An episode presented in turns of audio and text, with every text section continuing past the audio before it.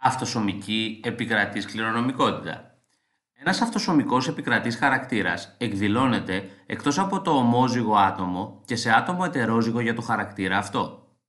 Η συχνότητα μερικών ασθενειών που κληρονομούνται με αυτοσωμικό επικρατή τρόπο είναι αρκετά υψηλή, όπως συμβαίνει με την οικογενή υπερχολυστερολεμία, συχνότητα 1 στα 500 άτομα, που σχετίζεται με αυξημένο κίνδυνο πρώιμης εμφάνισης στεφανιαίας νόσου.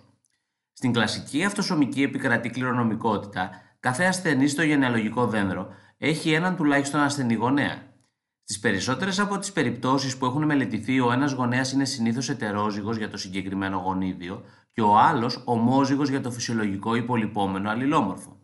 Συνεπώς, οι γονότυποι των γονέων συμβολίζονται α κεφαλαίο α μικρό διασταυρώνεται με α μικρό α μικρό, όπου α κεφαλαίο επικρατές γονίδιο που σχετίζεται με την ασθένεια και α μικρό το φυσιολογικό αλληλόμορφο.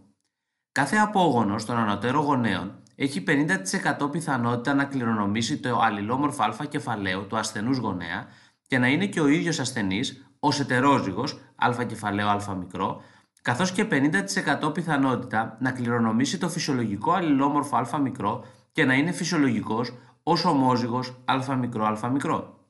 Ο φυσιολογικός γονέας μεταβιβάζει μόνο το φυσιολογικό αλληλόμορφο α μικρό σε κάθε παιδί του. Κάθε κοίηση είναι ένα ανεξάρτητο γεγονός που δεν σχετίζεται με το αποτέλεσμα προηγούμενων κοίησεων. Η θεωρητικά αναμενόμενη αναλογία 1 προς 1 φυσιολογικών και ασθενών ατόμων, η οποία παρατηρείται στον πληθυσμό, μπορεί να είναι διαφορετική όταν εξετάζεται ο μικρός αριθμός των ατόμων μέσα σε μια οικογένεια. Στο γενεαλογικό δέντρο της εικόνας 512 είναι εμφανές ότι κάθε ασθενές άτομο έχει έναν ασθενή γονέα, καθώς και ότι η ασθένεια τόσο αρσενικά όσο και θηλυκά άτομα. Από φυσιολογικούς γονείς προκύπτουν μόνο φυσιολογικοί απόγονοι. Εξαίρεση σε όσα αναφέρθηκαν παραπάνω αποτελούν οι περιπτώσεις εκείνες κατά τις οποίες η διαταραχή που εξετάζεται οφείλεται σε μια νέα μετάλλαξη, δηλαδή εμφανίζεται για πρώτη φορά μέσα στην οικογένεια.